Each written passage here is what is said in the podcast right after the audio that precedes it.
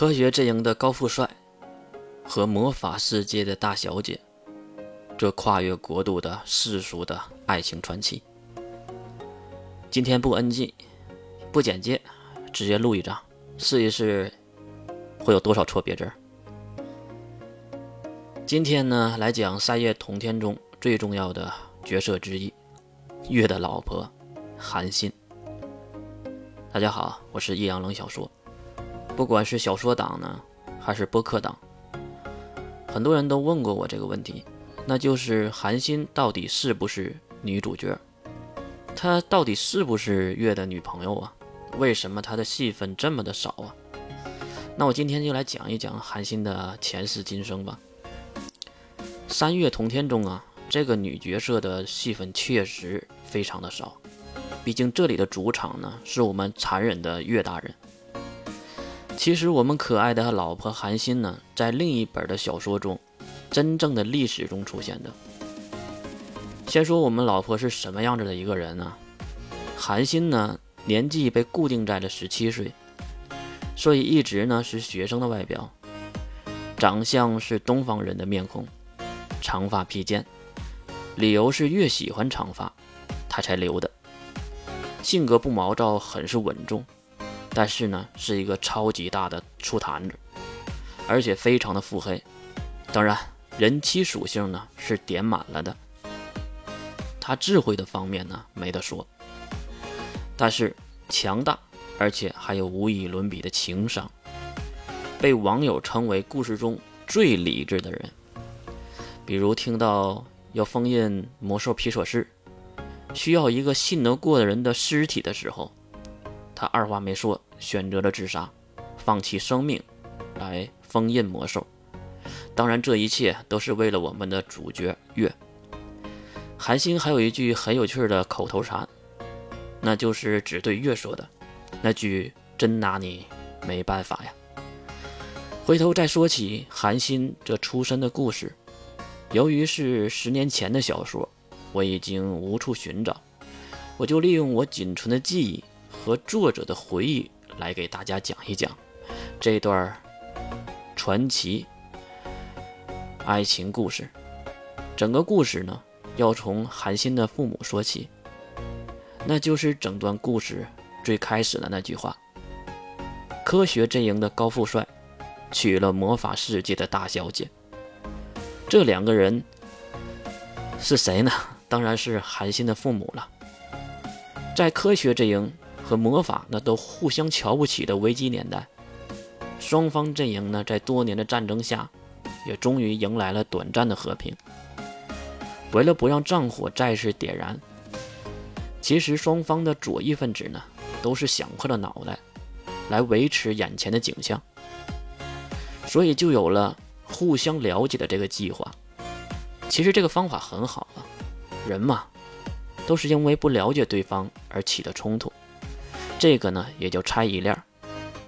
要是想解决猜疑，那就是让自己去学习对方的东西，然后站在对方的角度上去想事情，多少呢能共情一些。所以不管是真是假，和平计划的千百条中，就出现了这么一条：文化交换生。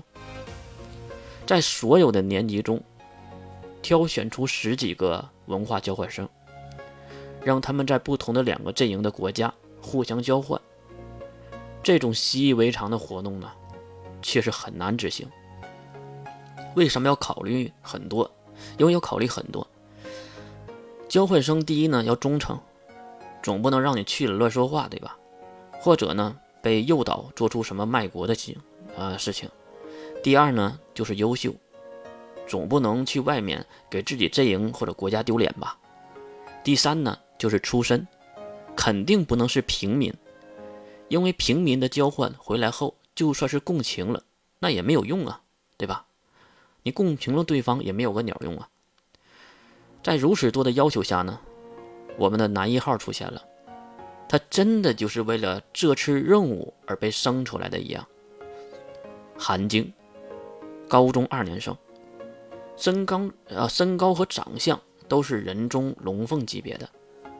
智慧也是无与伦比的体育万能，文科拔尖儿，性格呢偏洒脱，并且非常的冷静。以他自身的硬件和软件来说，已经无人能及了。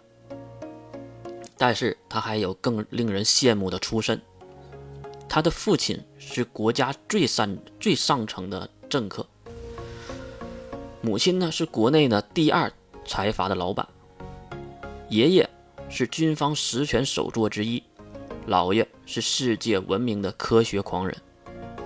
在此等的荣耀的光环之下，韩晶他就有注定不平凡的一生，而这个开端。就是被送往魔法阵营当交换生的理由。韩晶呢被送往这个地方叫上团，啊，这个上字比较特殊啊，是目不识丁的丁，反过来就一竖一横。这个上团呢之所以被选为交换生的国家，是因为上团同时拥有科学阵营和魔法阵营两个派别的国家，同时还能让两个派别呢友好的相处。呃，这个是一个非常奇怪的国度。当然了，我们的女主角也在这个国家中，那就是魔法阵营最常见的魔法师刘美芷，全名麻宫刘美芷，高中二年生，长相非常普通，身材也非常普通，几乎是万千少女中的普通人的模板。哎，就是那种看一眼转头就会忘掉的角色。她的出身呢，也比较普通。是普通魔法家族的长女，家中有一个弟弟，一个妹妹，所以身为长姐的她呢，也很会照顾人。可是，但可是可但是，这个人呢本身呢，也就是刘美芷本身一点都不普通，也可以说他有点太特殊了，因为他是历史上最年轻的法咒师兼大魔导师，同时也是世界四大魔法师之首。这几个头衔呢，可能要一一的讲解了。所谓的法咒师是一个能力的等阶，在魔法这个国度中啊，魔法师要使用魔法是需要法器、祭品、魔法阵和喊出咒语的，而魔法咒师呢却不用，因为到达这个等阶的魔法师呢就不需要祭品、魔法或者是法阵、法器什么的，只需要喊出对应的咒语就可以释放魔法。所以呢，法咒师是魔法师中等阶最高的。他第二个头衔呢是大魔导师，这是一个头衔等阶的，类似于教皇、教会的教皇，属于魔法贵族中最高阶的位置，是身份的象征。当然，也是上一代大魔导师亲封才行。最主要是，这个大魔导师的身份是有实际权限的。第三呢，也是最厉害的头衔，世界四大魔法师之首，这个是实力排行。世界上一百亿人口中，最强的四个魔法师，他是其中最厉害的一个，也是最年轻的一个。也有人这样形容过四大魔法师，他们是魔法国度的核武器。其实这个一点都不标准，如果他们认真起来，比核武器还要危险。这种危险呢，不仅是科学阵营知道，魔法阵营当然也知道，而管又管不了，限制又限制不住，就这样，全凭自己的喜好，我们的刘美芷同学就就读的离家最近的公立学院，当然，我们的男主韩晶恰巧的也就来到这个乡间的老破小高中，和女主相遇了。他们之间的事儿太多了，太甜了。为了不影响单身狗们的正常食用，我挑一些干货讲。总之，两个人从刚刚的见面的仇人，到互相理解，变成友人，最终走到一起，变成恋人。打破重重的障碍，抵御层层的世俗，化为一对传奇的夫妻。其实，把大魔法师娶回家。对科学阵营来说，是一个好事，少了一个劲敌，还多了一个内助；而对魔法阵营来说，可不是什么好事儿。这个就有点像嫁女儿和娶儿媳妇一样，一家在哭，一家在敲锣打打鼓。总之，高中毕业就结婚的两人，也算是神仙眷侣了。那故事到此是不是就应该结束了呢？哎，我们回头想一想，今天要说的是谁呢？不错，就是月的老婆韩心呢。那说了半天，为什么还没有韩心呢？别着急，田掉牙的故事也该结束了。陈星的故事里，一般都是把人骗进来再杀，所以呢，这里他也套用了往常的套路。在结婚多年后呢，韩晶和刘美芷夫妇始终没有孩子。后来经过检查才发现呢，是因为刘美芷的魔力过于强大，无法孕育普通的生命。生命诞生后呢，就会被自己的身体吸收化为魔力。当然，不普通的生命就可以啊。就在不知道该怎么办的时候，两个人呢就找到了世界上当时最聪明的人。哎，他找错人了。不错，他就是找了远古智者之一金龙透的父亲金河山。哎，让他出了一个坑人的主意。为什么我要说坑人的主意呢？你往下看就知道了。真所谓是有病乱投医。韩晶和刘美芷找到了智者的时候呢，这个坑货还真就给出了一个一个方法，一个答案吧，那就是去找逆风。对，就是四大魔王之首的逆风的飘带。那为什么去找他呢？因为不久前呢，逆风就来找过金河山，说让金河山出一个主意，让一个虚无世界，也就是里世界里的人成为现世界人。说白话就是让书中的角色变成真人，啊，就是让二次元的老婆变成真的。当然，这样的问题呢，问智者，差点把智者问成了弱智。怎么这怎么可能呢？对吧？根本就是在白日做梦嘛。而今天来了一个世界最强的魔法师，想要一个孩子，这就让智者想起了一个小心思。不管智者金河山的出发点是什么。最终，他还是提供了情报，让韩晶夫妇见到了逆风。逆风呢，也是见到了这对苦命的鸳鸯，说了这件的始终。整件事情的始终说完以后呢，就要说起我们的月了。月呢，原名是墨之参黑芒乌月嘛，大家都知道，墨之参是墨之人产月的形式。产月呢，是月的肉体生母，产月触指产子，生下了月嘛。然后黑芒呢是黑芒明月的姓氏，是月的灵魂生母，月的一半的灵魂呢是来自于这个母亲的，所以月是有两个母亲，她天生就没有老爸。这个时候的月呢还很小啊，正跟在自己哥哥逆风屁股后面溜达呢。由于逆风呢强大的地控啊，强大的地控属性，也给孩也给这个弟弟呢弄了很多的玩具。其中一个就包括第三世界为蓝本创造出来的里世界，逆风的四大理事呢，也是此时被创建出来的。四大理事呢，外部就是四本巨大的书籍，里面所有的设定，包括人员、文明、年代，所有的所有都是可以随意的更更改和改动的。你可以理解成呢，拥有这本书的人，那就是这个世界的神。这样的玩具。这样的玩具，谁不想拥有呢？月呢就钻入了这样牛逼的玩具中去玩耍，因为那里世界的时间和现实世界是不对等的，玩耍的同时呢，也不会浪费浪费你的时间。哎，可是，哎，对，奇怪的事情就发生了。无论怎么改变世界的设定，怎么改变年代和场景，有一个人总是出现在月的身边。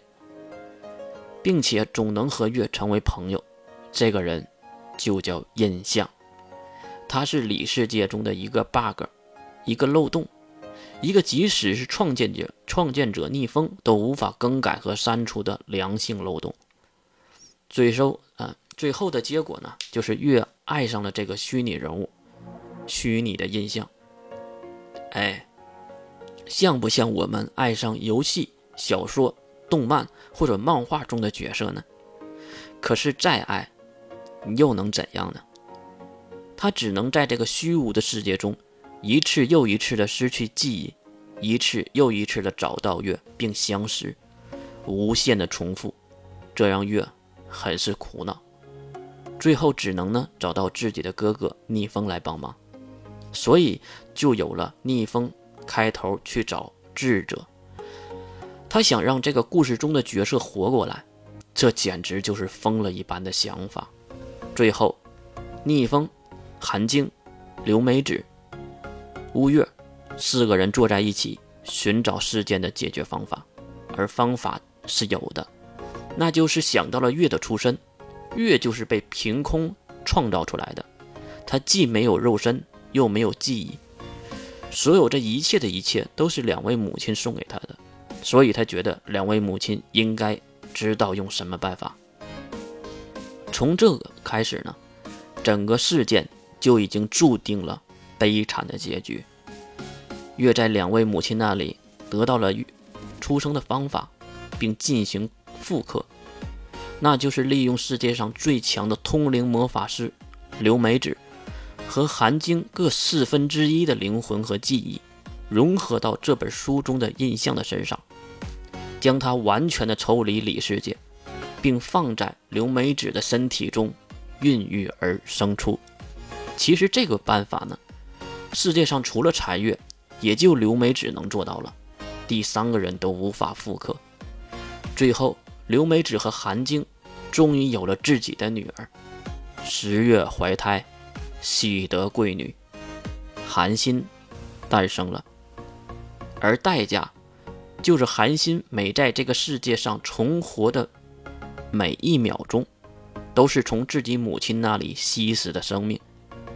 所以，即使是最强的魔法师，也是在韩心五岁的时候离开了这个世界。韩心没有了魔力的支撑，马上就要死的时候，月的母亲彩月站了出来，她以童养媳的名义收养了韩心。并给他起了一个小名，为印象。当然，这就是故意的哈。就在韩心开始吸食禅月的生命力时，并和同岁的月玩耍在圣人庭院中，哎，这个就奇怪了。为什么月会变小呢？因为把印象从书中拉出来是需要非常多的能量，多到什么程度呢？大概就是所有人的总和的几倍之多。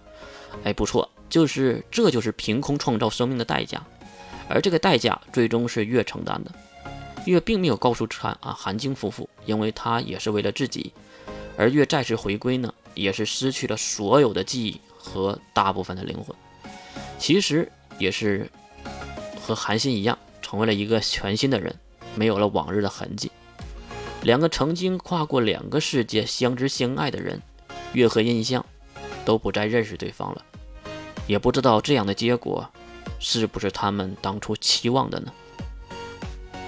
最终，月七八岁的时候呢，觉醒了记忆，各种恐怖的计划启动，去往了和世门、关灵、水兵他们同在的孤儿院生活。此时，韩心也是回到了自己的父亲身边，生命链接也是改为吸食恢复记忆的月，毕竟月是不希望韩心死亡的。而没想到的是，印象共享了月的部分记忆，想起了书中李世界的往事，重新爱上了这个久远的爱人。可是，就算月也是无法承受住一个人存在而消耗的生命力。就在此时，已经死去的刘美芷竟然给自己的女儿留了一个后手，那就是刘美芷的女儿永生计划。他竟然生前就击败了魔兽中的皮索斯，并封印在某处，让自己的关门大弟子，啊，关门大弟子九龙在月觉醒记忆后的这个时间点来告诉月，放下所有计划的月，带着寒心，赶往地底最深处的复魂者，复魂皮索斯。由于有了以前的记忆，寒心毫不犹豫地自杀现身，成为了皮索斯的复魂者。并开始同时吸食皮索斯和月的生命力，所以就有了无论是哪个觉醒的使者，只要是拥有月记忆的人，印象都知道他心里他们的心里是想的是什么，可以和他们脑中的想法对话。毕竟生命力是链接在一起的。直到此刻，两个隔世的鸳鸯才是真真切切的走到了一起。最后月真的，呃，真身走出了守护神界。月的真身走出了守护神界，并和印象呢，也就是韩信结婚，啊，生下了一女为结局。故事之外呢，可能也要说上两句。第一呢，就是韩信呢拥有月的能力和皮索斯的能力，后来呢也担当了 S 零二的指挥使之一，职职位的代号叫霸王。第二个就是呢，两人的女儿叫西卡里，在两人上高中的时候呢，就已经穿越时空来到这个世界线，观望并帮助自己的父母了，也算是个双面的情敌吧，在爸爸面前抢妈妈，在妈妈面前抢爸爸。好了，这个就是我们女主角和男主角的单人故事。有人看到这里一定会问：啊，为什么陈星要弄如此复杂的故事呢？这确实太复杂了。其实这并不是复杂故事，并不是复杂的故事，而是什么呢？其实这并不是复杂的故事，而是真实事件改编的故事。说起十年前真正的历史小说也好，《三月同天》也罢，都是十几名网友或者是几十名网友共同创作的作品吧。作者陈星呢，也只不过是将这些故事链接到一起而已。至于这段真实的事情，也是采用了某个不愿意透露姓名的田静女士提供的。这里还有个括号啊，写的这里作者有微笑。故事原型呢是这样的：田静女士呢，家境很是富裕，父母呢都是行业内的佼佼者，但是她的母亲患有多囊，无法生育。最后用了人工干预的方法怀上了自己，但是生下自己后呢，母亲不久就离世了。所以呢，田静女士小的时候一直认为自己害死了母亲，吸走了母亲的生命。最后，为了让她健康的成长，父亲将田静女孩送往了远房的亲戚家。这家呢有一个男孩是领养的，和他很是投缘。长大后呢。两个人感情也是越发越好，在大家的注视之下，这两个人理所应当的成为了恋人。可是好景不长啊，由于是人工干预的婴儿，田静女士呢竟然有先天性的肾脏疾病，生命呢已经所剩无几。就在最绝望的关头，恋人献出了肾脏，让她得以续命。所以呢，这个恋人就是月。而田女士就是韩信，这个不可能被怀上而人工干预来到世界的女孩，最终吸收了母亲的生命，得以存活，遇到爱人，可是生命却到达了尽头。没想到，爱人竟然奉献了自己身体的一部分，让自己得以继续存留这个世界之上。这个就是这段复杂故事的原型。